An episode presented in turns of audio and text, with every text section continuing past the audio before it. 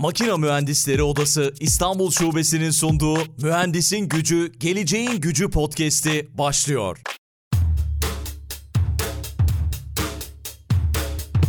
Mühendisin Gücü, Geleceğin Gücü podcast'inin yeni bölümünden herkese merhaba. Bu bölümde veri bilimini konuşacağız, veriyi konuşacağız. Konuğum şu anda Amerika'da. Daha doğrusu nerede olduğunu tam olarak bilmiyorum çünkü remote çalışma olduğundan beri Amerika'da olduğunu tahmin ediyorum. Doktor evet, Aslan Demirkaya şu anda karşımda. Hoş geldiniz, merhabalar Aslan Hanım. Çok teşekkür ederim Aykut Bey. Çok mutluyum burada olmaktan dolayı. İnşallah güzel bir zaman geçireceğiz. Dinleyiciler bizden öğrenecek, ben sizden öğreneceğim. Türkiye ile bağlantı kurmak bu sayede hakikaten benim için güzel, çok güzel bir şey. Çok çok teşekkür ediyorum ben bir kez daha. Anlatmayı da çok seviyorsunuz, paylaşmayı da çok seviyorsunuz. Özellikle baktım böyle yaptığınız konferanslara, sosyal medyaya. Çok değerli bir şey yapıyorsunuz gerçekten günümüz dünyasında. Değişik bir kariyeriniz var. Böyle bir kariyer change olmuş. Önce akademi sonra iş hayatına dönmüşsünüz yanılmıyorsam. Belki biraz sizi Evet. tanıyarak başlayabiliriz. Doktor Aslan Demirkaya dedim ben ama doçent de olabilir yanılmıyorsam değil mi? Evet, evet ayrıntıları vereceğim Tamam. hikayemde. Peki o zaman Ee, dinleyebiliriz sizi. İstanbul Atatürk Fen Lisesi'nden mezun olduktan sonra ODTÜ Endüstri Mühendisliğine girdim. İki sene sonra ODTÜ'de e, matematik ile çift ana dal yaptım ve 2004 senesinde mezun oldum. Endüstri mühendisliğini sevdim ama ben daha çok böyle derin inmeyi seven bir insan olduğum için e, oradaki teoremleri daha iyi anlamak için matematikte devam etmek istedim. Kansas Üniversitesi'ne doktoraya kabul oldum matematik bölümünde. Matematik bölümünü bitirdikten sonra doktoramı akademide devam etmek istedim. E, bunun bir nedeni de e, Amerika'da kalmak için işte vize durumunuzun değişmesi gerek. Eğer çünkü iş bulmak biraz daha zor oluyor öğrenci vizesinden dolayı. Akademide biraz daha rahat. Yani daha böyle prosedür daha belli. Yani nedenlerinden biri de oydu. İşlere o yüzden bakmadım. Akademiyedeki pozisyonlara başvurdum. Hartford Üniversitesi'nde pozisyon buldum. Bu pozisyon işte normal bildiğimiz önce yardımcı doçent. Şimdi galiba Türkiye'de de ismi değişti. Doktor olarak Öğretim görevlisi oluyor, doktor. Ee, Ondan sonra işte doçentliğinizi alıyorsunuz. Doçentliğinizi alırken burada tenure deniyor ona. O tenure aldıktan sonra artık yani çok kötü bir olaya karışmadığınız sürece ömür boyu o üniversitede kalıyorsunuz. Oradan emekli oluyorsunuz. Ben de 7 sene orada kaldım. 7. senede 6. senemin sonunda aldım bu işte tenure denen olayı. Ee, ve doçent e, oldum. Ve bir sene ya da 6 aylık izin veriyor üniversite. Yani istediğin yere gidip orada araştırma yapabilirsin diyor. Ya da işte yani onu kendi programını kendin e, uyguluyorsun. Bu izine de sabbatical deniyor. Bundan 1-2 sene önce bu veri bilimi e, çok popüler olmaya başladı. Yani hep duymaya başladım. Çünkü bizim matematik bölüm mezunlarımız da acaba veri bilimi nedir? Hani iş bulabilir miyiz? Bilgisayar mühendisliği de, de altlı üstlüydük. Onlarla da konuşuyorduk. Yani böyle kulağımı tırmalıyordu bu veri bilimi. Eşim de bu veri bilimci olmuştu daha yeni yeni. Yani çok böyle popüler. O zaman senede işte 14, 2015, 2016 yani duyuyoruz arkadaşlardan. Bizim gibi mezun olmuş işte ODTÜ'den, Boğaziçi'nden arkadaşlar. "E, ben veri bilimci oldum diyor. Data scientist. Yani kulağımız bir de tabii maaşların yüksek olduğunu da duyuyoruz bir şekilde. Silikon Vadisi'nde yaşamaya başlıyor bu arkadaşlar. Bir böyle bir soru işareti var. Acaba hani bu ne? Bir matematikçi olarak yapılabilir mi? İlk benim e, eşim bu işi yapmaya başlayınca biz tabii biraz biraz böyle muhabbet ederek bu ne gerekiyor bu veri biliminde? Matematik var, istatistik var, kodlama var. Bu arada ben doktorumun son senesinde doktora şart zorunlu olarak kodlama dersi alıyoruz. Biz aslında endüstri mühendisliği bölümünde e, C++ C dersi e, almıştık. Programlama biliyorduk ama biraz benim yüzeyseldi. Yani çok derinine inmemiştim. Doktora da C++ dersi verildi ve ben bayağı hakkını verdim dersin diyeyim. Çünkü o dönemde de kalkülüs dersleri veriyordum. Öğrencilerimle aldım ben C++ dersini. Hem sınıf arkadaşlarım hem öğrencilerim biraz bana motivasyon kaynağı oldular herhalde. Ve ben çok sevdim kodlamayı. O kadar sevdim ki doktora danışmanım aslında teorik yani e, matematikçi. Ona dedim ki normalde diferansiyel denklemlerin e, teori kısmını çalışıyorum. Acaba dedim bunu böyle uygulanabilir, kodla yazabilir miyim? İşte diferansiyel denklemlerin çözümlerini simülasyonla e, kodlayabilir miyim? Çünkü görsel olarak ben görselliği çok seviyorum. Daha iyi öğreniyorum. Yani her şey teoride kalmayıp biraz da görsel olması daha çok ne oluyor? Bence tüm öğrenciler için de öyle. Yani bayağı bir insan için de böyle. O da pek bilmese de tabii dedi yani çok güzel olur. Çünkü bu uygulamalı matematik revaçta bir şey. Genelde insanlar teoriden uygulamaya kayıyor. Ve ben son e, makalemi kodlayarak yani kod kullanarak o zaman da MATLAB yani MATLAB kullanıyorduk, kullanmıştım. Ve çok keyif aldım. Ondan sonra da bu Hartford Üniversitesi'ne geçtiğim zaman çok yakın mesafede Massachusetts Üniversitesi var. Oradaki bir fizik matematikçiyle birlikte simülasyonlar, diferansiyel denklemlerin simülasyonlarını kodla yazmaya başladım. Yani ben bu 6 senelik dönemde 10-15 tane makaleyi kodlayarak yazdım. Öğrencilerimizle çalıştım. Yani kodlamadaki background'ımı size anlatmaya çalışıyorum. Yani kodlamayı bir bilgisayar mühendisi kadar, e, bir programcı kadar bilmesem de o ayrıntıları ama yani işte bir simülasyon yazacak kadar kodu biliyorum. Yani öyle bir background'um var. E, bundan tekrar bu izne yani doçent olduktan sonraki izne ayrılmadan önce de istatistik ve olasılık dersleri de verdim.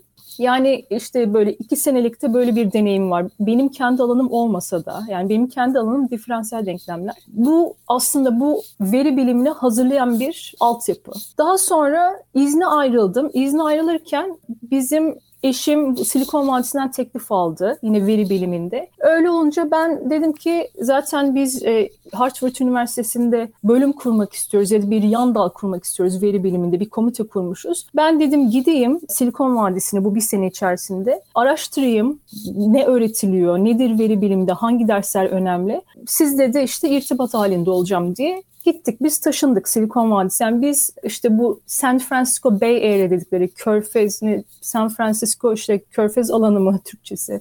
Buraya geldik. Hala buradayız yani. Evet. Ee, ondan sonra ben e, Berkeley Üniversitesi'ne baktım ne programları var. Şöyle programlar oluyor. Bilmiyorum Türkiye'de de başladı sanırım. Çünkü iletişimim var veri gruplarıyla. Mesela siz teknolojik bir şirkette bilgisayar mühendisiniz ya da diyelim data analizi yani veri analizi yapıyorsunuz hı hı. ama veri bilimcisi olmak istiyorsunuz. Şimdi bu mesleği yani ismini değiştirmek o kadar kolay olmuyor. Ama eğer bir yerden sertifika alırsanız işte Berkeley Üniversitesi gibi hani ismi böyle olan üniversitelerden daha rahat oluyor. Hani ispat oluyor. Ben diyor beş tane ders aldım. Böyle programlar açılmış burada. Bunlardan işte hani en popüler olanı da Berkeley, California Berkeley Üniversitesi'nde data bilimi sertifika programı. İşte insanlar bir iki senede tamamlıyor. Beş tane ders alıyorsun. Kampüse gidiyorsun. Gece akşam oluyor dersler ve hafta sonları oluyor. Yani bu sadece bu teknolojik şirketlerde çalışan, kariyer değiştirmek isteyen insanlar için yapılmış. Ben dedim ki bu tam bana uygun. Zaten bir sene benim e, iznim var.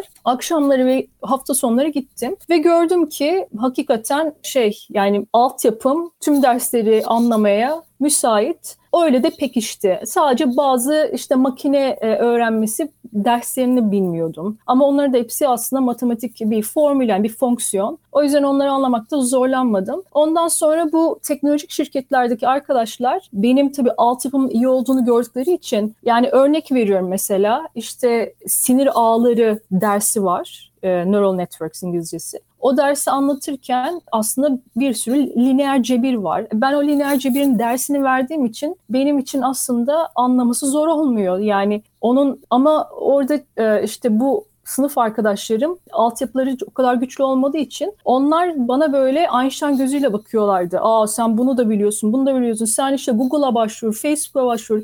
Beni böyle bayağı bir e, motive e, yerine getirdiler. Aynen çok motive oldum. O motivasyonla dedim ki ben bir sene daha izin alayım üniversiteden. Bir başvurayım bakayım nasıl yani hakikaten her yerden teklif mi gelecek? Bir deneyeyim dedim. Bir sene daha üniversite izin verdi bana. Ve ben Ekim ayında hatırlıyorum CV'mi, rezümemi koydum LinkedIn sitesine ve ben 4 Kasım'da işe başladım. Çok hızlı oldu. Bir e, startupta yani öyle Google, Facebook gibi oraları zaten başvurmadım. Çünkü akademiden endüstriye geçiş hakikaten zor. Şöyle zor. İlk işi bulmak çok zor. E, ben onu biliyordum zaten. Öyle diyorlardı. Şimdi sizi şey gözüyle bakıyorlar. Yani 6-7 sene siz doçentliğinizi almışsınız güçlü olduğunuzu da görüyor ama tecrübeniz hiç yok endüstride. Evet. Ya orada Bir iki tane bana e, mesela güçlü olmama rağmen, konuları bilmeme rağmen yani bana hangi soruyu sorsa orada olasılıkmış. Hepsinin hani biliyorsun ama orada tecrüben olmadığı için bir de seni nereye koyacağını bilmiyor. Beni mülakat edenler belki master'ını almış yani istatistikte yani konu olarak, bilgi olarak daha iyi yerde olmayanlar sizi mülakat yapıp ya çok iyi biliyorsun ama deyip e, şimdi altında çalıştırmak istemiyor. Çünkü yani sen bir doçentsin. Orada dedim ki şey zor olacak herhalde bulamayacağım ama çok yeni kurulmuş Palo Alto'da e, bir yapay zeka şirketi hem veri bilimi hem de matematik bilen birini arıyordu ve ben cuk diye oturdum o pozisyona e, ve öyle başladım. Peki ilk defa Silikon Vadisi ile tanıştınız ve akademiden işte endüstriye geçmiş oldunuz. Açıkçası da biraz zorlanmışsınız. Bunun avantajlarını da gördüğünüzü biliyorum. Az önce biraz anlattınız ama dezavantajları da oldu. Belki biraz böyle hani üstüne basa basa söylemek adına söylüyorum. Avantajlar neler oldu? Akademi, endüstri işbirliği Amerika'da nasıl işliyor? Belki bunu anlatırsınız bize. Ve sonra da kariyere yine devam ederiz.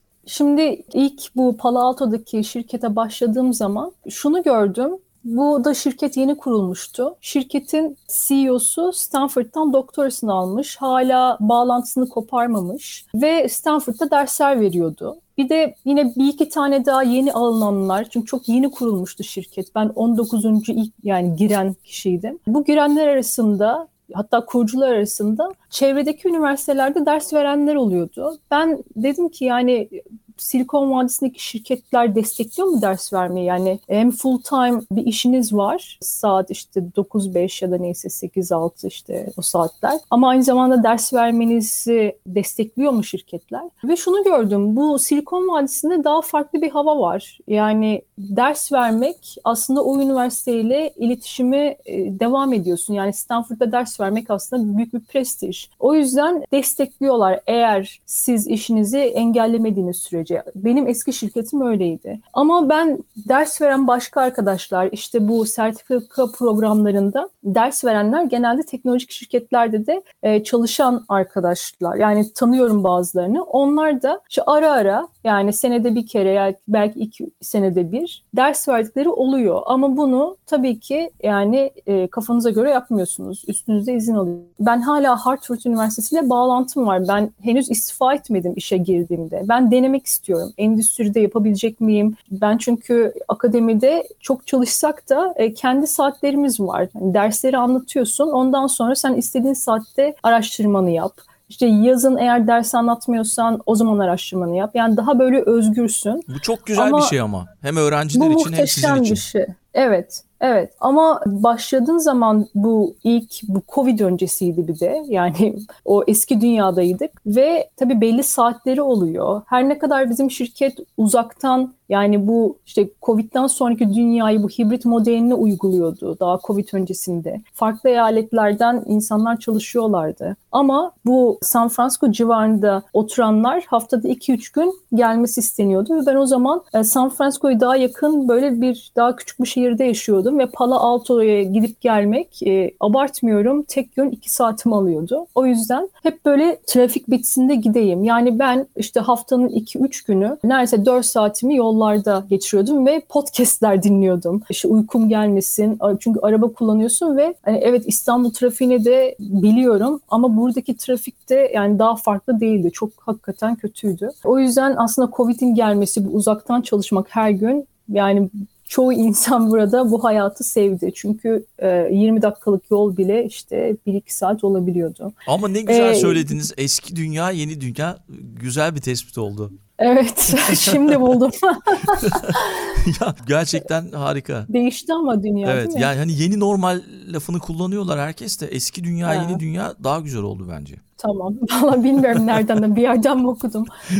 Faydaları ilk açıkçası ilk e, ilk günümü hatırlıyorum ben. Sabah gittim 10 gibi. Benim kendi ofisim vardı üniversitede. E, yani kapımı kapardım. Müziğimi açar, ne bileyim kağıt okurdum ya da işte çalışmada ne yapacaksam. Yani o benim alanımdı. Ama burada ki şirketlerde kendinize ait bir oda yok. Size bir masa veriyorlar. O masa bile sizin değil. Yani o masa bile değişiyor. Yani siz CEO ile yan yana oturuyorsunuz. E şimdi CEO'nun yanındayken hani müziği açıp kod yazmak olmuyor. Bir de ben çok böyle verimli çalışan bir insanım. Yani ben o gün oturduğumu 2-3 saat işimi yaparım. E sonra biraz ara verip bu sabah 8 akşam 5 olayına çok sıkıldım başta. Yani bir iki gün. İşte sonra çok enteresan bir şey. Kasım'da girdim ve Mart ayında Covid çıktı ve Nisan'da okul şeyler kapandı şirketler. Yani haftanın da 2-3 günü gidiyorum. Alıştım o ortama. İşte daha yeni yeni de kuruluyordu.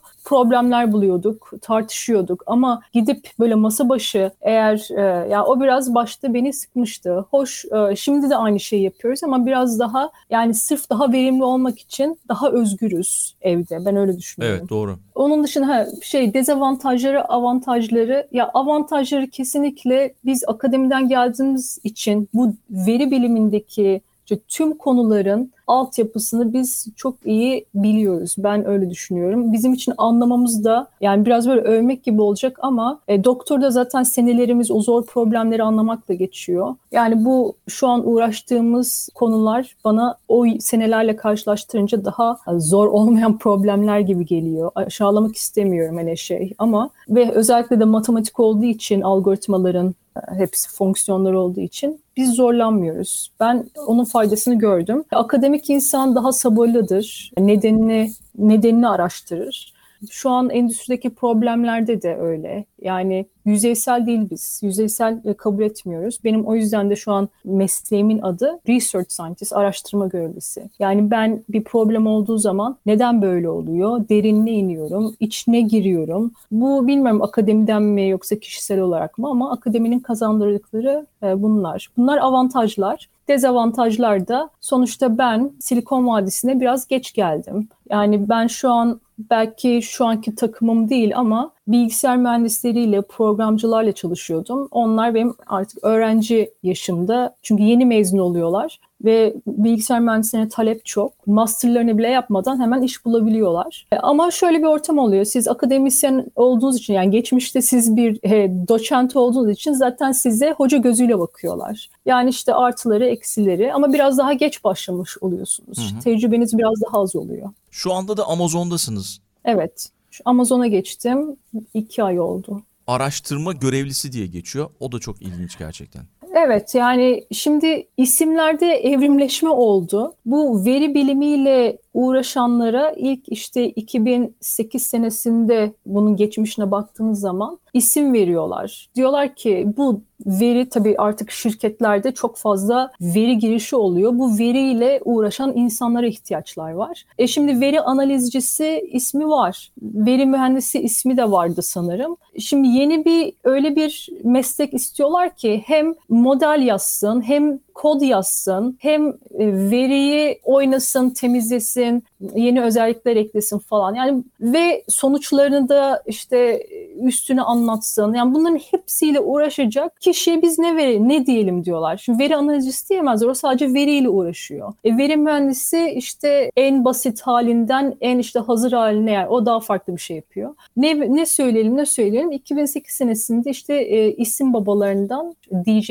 Patel diye biri. Bu DJ Patel denen kişi de Beyaz Saray'da Obama'da Obama'nın e, yanında işte Obama için değil de Beyaz Saray'da baş veri bilimcisi olarak çalışmış 2015-2017 senelerinde. Jeff Hammerbacher diye Facebook'ta çalışıyormuş. Yani biri LinkedIn'de çalışıyor bu DJ Patel 2008 senesinde. Facebook'ta çalışan Jeff Hammerbacher'la birlikte bunlar işte bu yeni bir meslek doğuyor, yeni bir isim verelim ve veri bilimcisi ismini veriyorlar. Bu bilimci lafı da aslında çok ilgi görüyor, rağbet görüyor ve inanılmaz işte iş başvuruları artmaya başlıyor. Çünkü insanlar kendini bilimci olarak genelde bilimci burada doktorasını yapmış kişilere veriliyor. Hani bilimle evet. uğraşıyorsun. E şimdi bu aslında böyle bir zorunluluk yok ama genelde baktığınız zaman doktorasını almış işte genelde de sayısal bölümlerden, hepsi değil, farklı bölümlerden, yani sözel bölümlerden de var. Bu bölümlerden ama hep veriyle uğraşmış kişiler oluyor.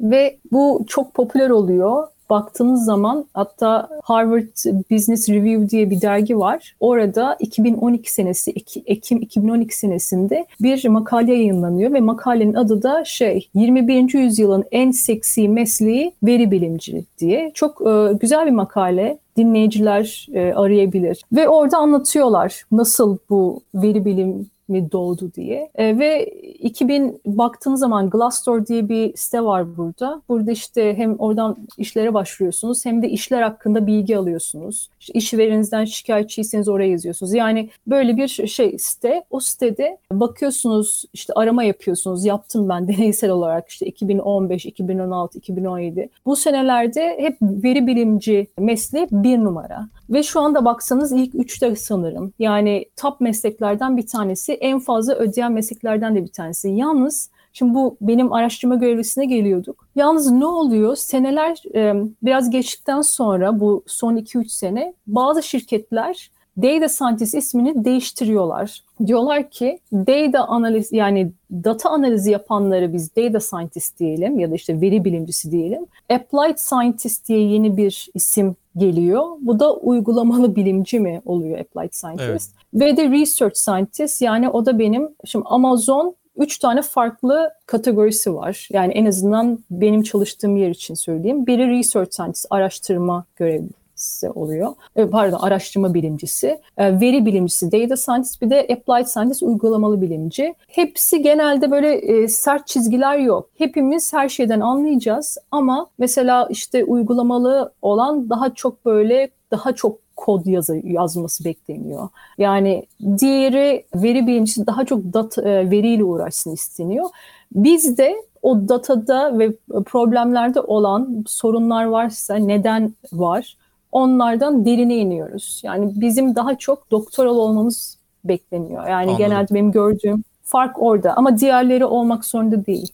Dünya da buna gitti aslında farklı iş kategorilerinde de artık sadece bir şeye odaklanmak değil de birden fazla şey multidisipliner bir anlayışla ilerlemek gerekiyor. Kesinlikle. Yani öyle her şeyden anlamanız bekleniyor. Mesela teknoloji hemen hemen her mesleğin içerisine girmiş durumda. Teknoloji mutlaka evet. olmalı. Bir avukat olsanız bile yapay zeka ile ilgili bilginiz olması lazım. Teknolojiyle ilgili bilginiz olması lazım. Evet. Dünya artık bu şekilde. Belki bizi dinleyen mühendis adayları ya da şu anda öğrenci olanlar varsa onlar için mükemmel bir yol gösterici oldunuz gerçekten. Çok çok teşekkür yani, ediyorum. Ben teşekkür ederim. Bir, bir de şeyi söyleyeceğim sözünüzü unutmayın lütfen. Biraz böyle hikayenin başında hani matematik sevginizle iş buralara gelmiş. Şeye benzettim. Hı hı. Hidden Figures diye bir film var. İşte NASA'lı NASA'da çalışan üç kadın mühendisin hikayesini anlatıyor. İzlediniz mi bilmiyorum. Ee, orada Onu ben evet e, fragmanlarını izlemiştim. Evet. Yani orada işte o matematik sevgisi onlar da böyle benzer sizinle aynı işi yapıyorlar. Biraz ona benzettim evet. sizin hikayeyi. Sağ olun. Evet. Çok enteresan hikayeler var hakikaten sizi motive eden. Peki şeyden bahsetsek biraz hani yapay zeka da dedim az önce. Veri bilimi ve yapay zekayı entegre etmenin faydaları neler olacak? E, bir taraftan da yapay zeka ve otomasyon var. Bu veri evet. bilimcilerinin yerini alacak mı? Tabii siz şimdi üçe ayırdınız. Ben veri bilimci diye hazırlamıştım. Evet. Yani işte onu ben anlıyorum zaten. Yani veriyle uğraşan tüm meslekler. Ya yapay zekayı ve veri bilimini entegre eden şirketler çok kazandılar. Bunu özellikle bu Silikon Vadisi'ndeki teknolojik şirketlerde e, gördük. İşte e, en bu dev şirketler yapay zeka sayesinde müşterilerine daha iyi servis verdiler. Müşterinin ne istediğini bildiler. E, daha çok müşteri çektiler. E, çok müşteri çok para. Yani dev işte büyüdüler burada. Hepsini biliyoruz işte Google'ı, Facebook'u. Bunların hepsi e, işte Amazon hepsi e, yapay zeka kullandı. Yani Google mesela e, bundan 15 sene önce ben bundan 17 sene önce Amerika'ya geldiğim zaman İngilizcemde çok yani ODTÜ'den olmama rağmen pratiğim yoktu. Bir de bizim e, öğrendiğimiz İngilizce'de sonuçta şey yani British öğreniyoruz. Doğru. yani Amerika anlamak farklı. özellikle anlamak çok zor. Yani konuşuyorsun ama anlamada hep böyle şey hayal ederdim. Keşke bir bir cihazım olsa da hani ben Türkçe konuşsam o İngilizce çıksa. Hep bunu hayal ederdim. Yani şu an mesela Google'ın e, işte tercümanlık yapıyor. Yani sen yazıyorsun orada İngilizce yazıyorsun, Türkçe veriyor. Türkçe yazıyorsun, İngilizce. Artık özellikle bu çocuklar mesela video oyunları oynuyorlar. E, işte tüm ülkelerle iletişim halindeler. O yapay zeka sayesinde. Yani bu hizmet ne oldu? Daha çok insanı çekti. E, e, öyle olunca inanılmaz e, paralar kazandılar. Büyüdüler, büyüdüler. Ama bunu yapay zekayı işte entegre etmeyenler e, ya da işte veriyi kullanmayanlar e, daha çok mesela sanırım sigorta şirketleri biraz daha çok böyle bürokratik işler olduğu için işte daha çok yasalar falan daha çok denen, denetiliyorlar. O yüzden onlar biraz daha böyle ılımlı. Yani buradaki teknolojik şirketler işte modeli yapıyor sonra hemen modeli uyguluyor iyi sonuç veriyorsa. Ama o şirketlerin modelleri yani sigorta şirketlerinin modelleri ne denetleyen müfettişler var. Soruyorlar bu model niye bunu veriyor? O yüzden onlar daha böyle ılımlı. Ama tabii onlar da yapay zekayı zekayı katmak zorunda kaldılar. Çünkü veri olduğu zaman veri sayesinde sen müşterini tanıyorsun ve sonuçta eğer müşteriyi memnun etmek, daha çok müşteri kazanmaksa veriyi kullanmak zorundasın. En basitinden yani sağlık sektöründe de kullanılıyor mesela çok tecrübeli bir doktorsun. Kanser hastası var mesela ya da bir hasta geliyor işte bu tümörün fotoğrafını çekiyorlar. İyi tümör mü kötü tümör mü? İşte çok iyi bir doktor e, bunu söyleyebilir, tecrübeli bir doktor. Ama eğer sen bu yapay zekayı kullanırsan o fotoğrafı göstererek sana o model çünkü milyonlarca iyi ve kötü tümör fotoğrafıyla öğrenilmiş bir model sana söyleyecek %95 ihtimalle bu iyi ya da kötü. Ama eğer sen tecrübesiz bir doktorsan eğer artık bunda sağlık sektöründe olmadığım için doğru sözcükleri kullanamıyorum ama Hı. E, da yani yanlış iyi diyebilir ya da kötü diyebilir ve yani sonuçları kötü olabilir. O yüzden her alanda yapay zekayı entegre etmek gerek bence. Yani en basitinden bir restoranda bile bence veriler kullanılmalı. İşte ne kadar o gün ne kadar müşteri gelecek. O yüzden ne kadar kaç kilo patates almalıyım. işte kaç kilo domates almalıyım falan. Bunların hepsini aslında geçmişteki verilere bakarak söyleyebilirsiniz. Peki şeyden bahsetsek biraz. Şimdi ben böyle veri bilimiyle ilgili araştırmalar yaparken iyi bir veri bilimcisi işte elde ettikleri veya kullandıkları verileri, kullandıkları algoritmaları ve bunun insanlar üzerindeki etkisini çevreleyen etik sorunları anlamalıdır diye çok fazla karşılaştım. Evet. Burada belki etik olaylardan bahsedebiliriz ki sizi de bu konuda verdiğiniz konferanslar var gördüm. Belki biraz bunlara değinebiliriz. Evet, şimdi modelleri yapıyor şirketler ve bu modellerin sonucu ne diyorsa eğer o sonuca göre de işte aksiyon alıyor.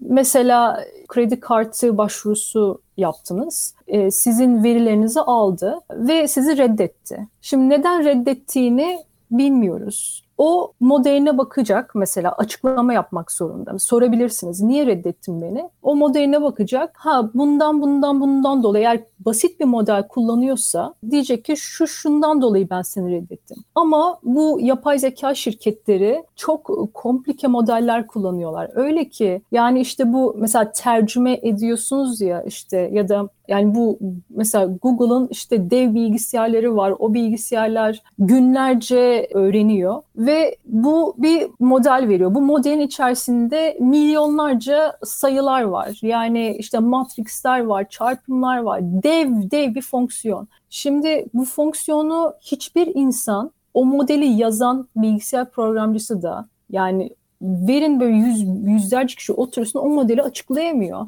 O yüzden o modelin sonucu muhteşem. Ama ne olmuş, o model nasıl yapmış bunu, niye bu sonucu verdiğini söyleyemiyorlar. O yüzden şöyle bir olay başına geliyor. Bir karı koca Apple'ın kredi kartına başvuruyor ve bilgiler her şey aynı. Yani aynı yerde oturuyorsun, adresin aynı, gelirin aynı. Çünkü hep aile e, geliri olarak evet. giriyorsun. Her şey aynıyken kadına maksimum 2000 dolar, adama da maksimum işte bu sayıları bilmiyorum uyduruyorum.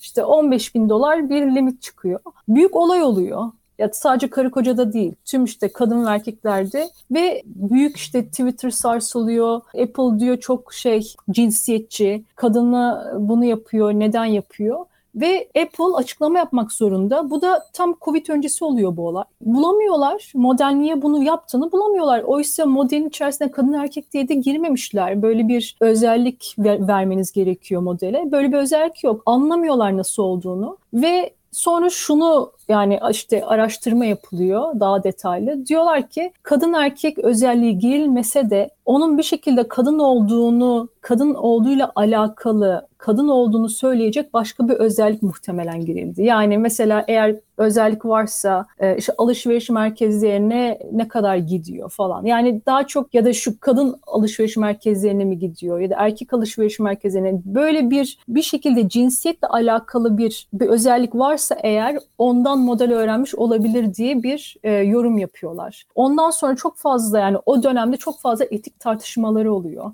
Cinsiyetin ve ırkın e, modele girmesi şey yasak yani bunun kesinlikle istemiyorlar. Bu uygun bir şey değil. Ama öyle şeyler oluyor ki mesela modelin içerisinde sen burada çünkü ırk olayı çok şey hassas bir konu. Siyah ve beyazlar arasında. E, sen şey kesinlikle diyemezsin. Bu siyah diyemezsin ya da mesela iş başvurusunda işte daha çok beyazlar mesela alıyor işi siyahlar alamıyor. Modele bakıyorsun sen söylemiyorsun siyah beyaz diye ama adres bilgisini giriyorsun ve siyahların oturduğu adresler daha çok hani belli. siyahların bol olduğu adresler belli. O model adresten öğreniyor. O adresten öğrenerek onun siyah olduğunu söylüyor bir şekilde. O yüzden bu modellere bias diyorlar. Yani ön yargısı olan modeller. Sen bunu bir şekilde elemen gerek. Yani modelini öyle kurmalısın ki bu cinsiyet ve ırk kesinlikle girmemeli olaya. Bu bir çok var. Bir tane başka bir şirket var. Yani konudan konuya atlayacağım da şey bizim hani etik olarak örnekler veriyorum. Clearview diye bir yine bu Covid öncesiydi bir startup kuruluyor. Yaptıkları çok enteresan aslında çok güzel bir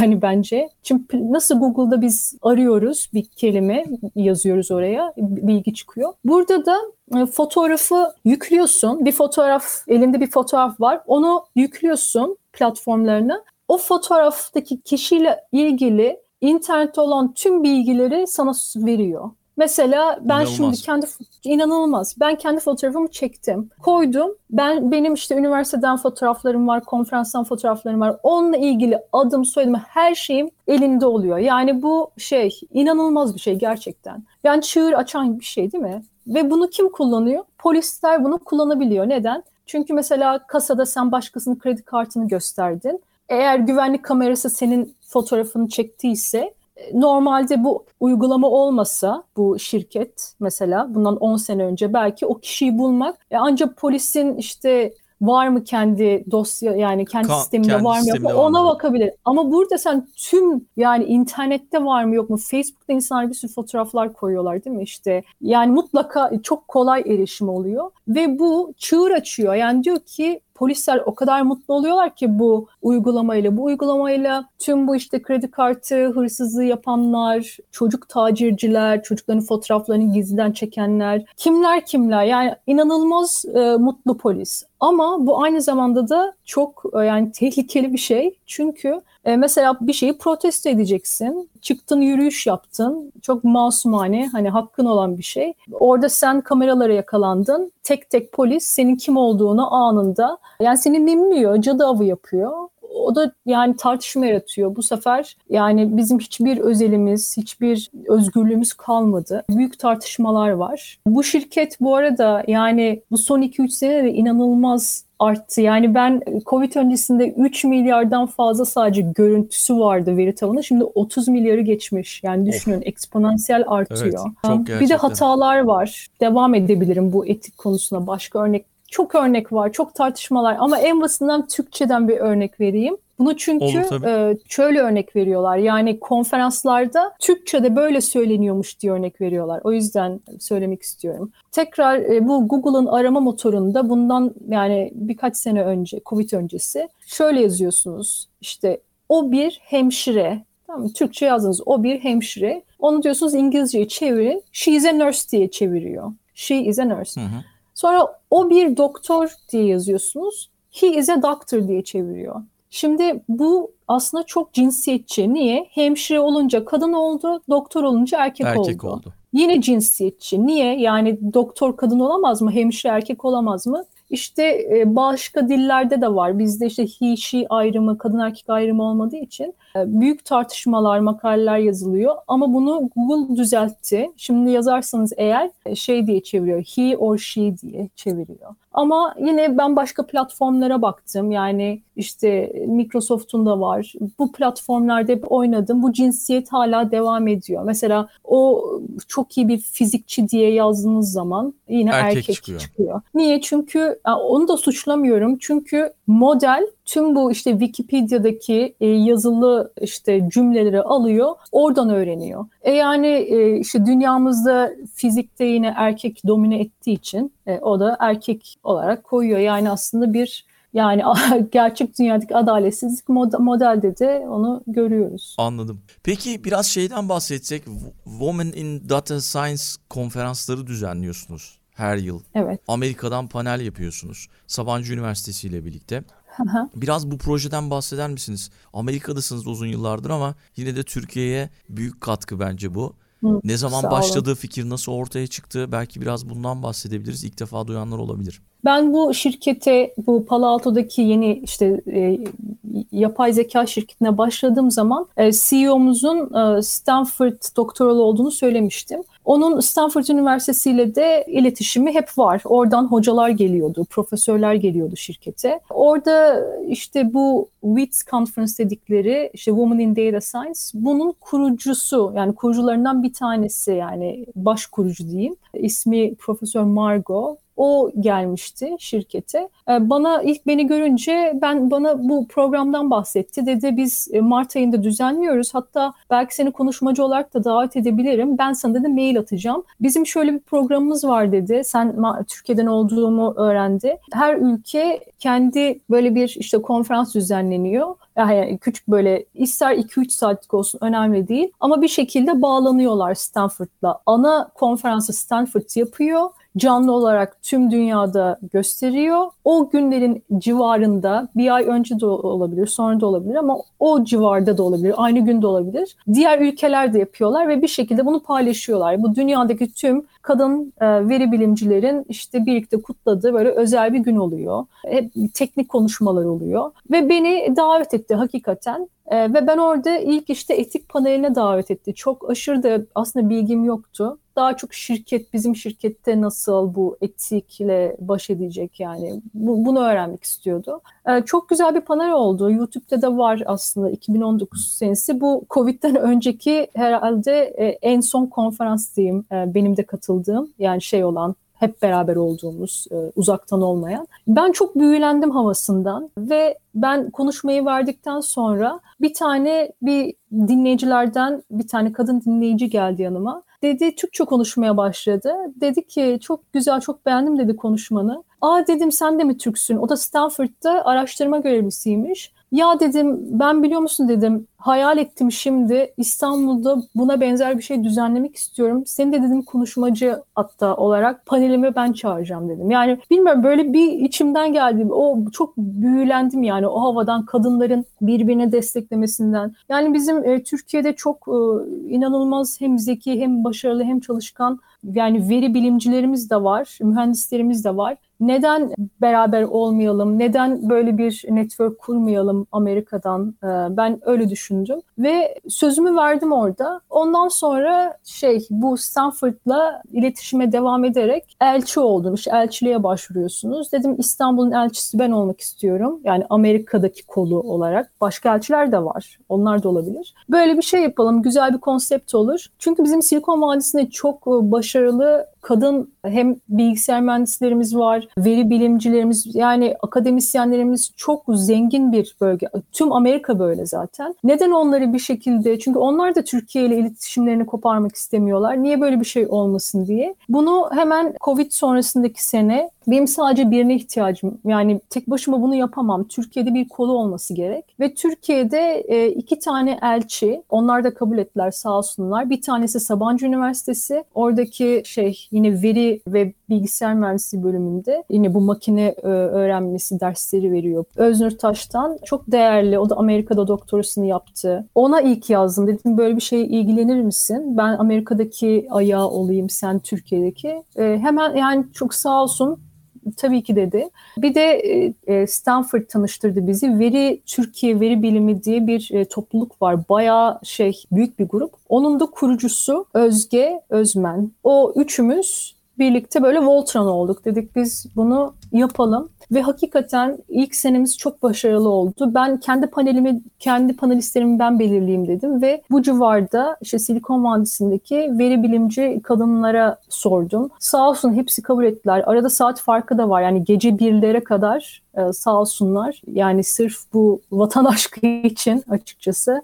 Çünkü hepsi yani hakikaten zor. Biz yani gece birde ben hakikaten minnet borçluyum o panelistlerime. Ve çok katılımcılar da çok mutlu oldular. Çünkü biz odalar, onların hepsi YouTube'da değil, konuşma paneli yaptıktan sonra odalar açtık. O odalarda birebir Türkiye'den sorular Network sordular. oldu. Çok güzel. Çok güzel oldu. LinkedIn'den eklediler. Benim hala görüştüğüm bana soranlar var. Ve bu bunun bir sene sonra tekrarladık. Yani bu çok güzel e, geri dönüşümü oluyor. Çok Ama tabii değerli ki- gerçekten. Bir de çok zor bir iş yani hem uzaktan bunu organize etmek gerçekten evet, değerli. Yani panelistleri bulup evet tabii web site ama çok bu konuda Sabancı Üniversitesi'ne teşekkür ediyorum. Onlar yani çoğu şeyi onlar açıkçası e, ayarladılar. Evet öğrencileri gönüllüler. Yani onlarsız e, böyle ulaşamazdık çoğu insana. Peki son olarak şunu sorsam biz Makine Mühendisleri Odası İstanbul Şubesi olarak bu podcast'i gerçekleştiriyoruz. Odaların önemi hakkında ne düşünürsünüz? Böyle bir bağınız var mı Amerika'da? Bildiğim kadarıyla Amerika'da çok fazla odalar var ama yani Kanada'da galiba odaların etkisi çok daha fazla. Amerika'da nasıl durum? Belki anlatırsınız veya bir topluluk, bir oda mühendislerin gelişmesi için nasıl rol oynar? Sizin gözünüzden hem akademi tarafını bilen hem de endüstri tarafını bilen biri olarak dinlemek iyi olur diye düşünüyorum. Yani ben oda olarak Türkiye'de de bir odaya bağlı değilim ama hep duyuyorduk hani makine mühendisleri odasını. Amerika'da topluluklar var, gruplar var. İşte o gruba giriyorsun, senelik belli bir ücreti oluyor. Onların düzenlemiş olduğu konferansları daha indirimli dinliyorsunuz, katılıyorsunuz. İşte bu mesela kadın veri bilimcilerin onların odası yok ama normalde üye de olmak gerekiyor ama topluluklar var düzenledikleri. Ama sizin dediğiniz o odalar matematikte akademisyenken vardı. İşte üye olmanız gerekiyor. O konferanslara daha indirimli gidiyorsunuz. Her şey burada çok çok pahalı olduğu için. Ben şu an yani üyeliklerim herhalde devam etmiyor. Anladım. Ee, evet ama bence düşünüyorum yani Türkiye'deki sizin mesela siz nasıl yapıyorsunuz? Yani mesela genç mühendisler tecrübeli mühendislerden mentörlük alabilirler. Onun dışında makine öyle öğren- mi programınız öyle mi? makine öğrenme merkezi diye bir web sitesi var. Buradan işte eğitimlere ulaşabilirler. Onun dışında yani her türlü danışmanlığı makine mühendisleri odası mühendislere sağlıyor. Çok Veya şey. öğrenci olsanız da işte kitap olabilir, deneyim olabilir, aklınıza gelebilecek her şey. Bir de bir hangar projesi var. Çocuklara özellikle çocuklara bilimi sevdirmek adına Kartal'da Makine Mühendisleri Odası'nın Kartal Belediyesi ile yapmış olduğu bir hangar projesi var.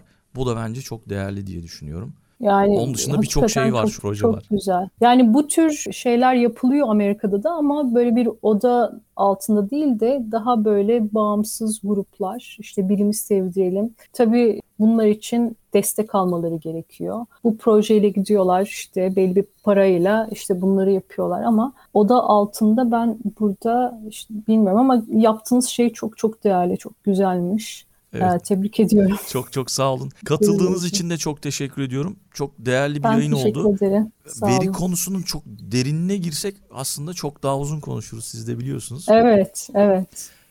hem böyle kariyerinizi konuştuk hem veriyi konuştuk. Çok değerli bir yayın oldu. Eminim çok iyi geri dönüşler olun. alacağız. Ben Çok sağ olun teşekkür katıldığınız ederim. için. teşekkür ederim Aykut Bey. O zaman son sözü size bırakıyorum. Mühendisin gücü, geleceğin gücü.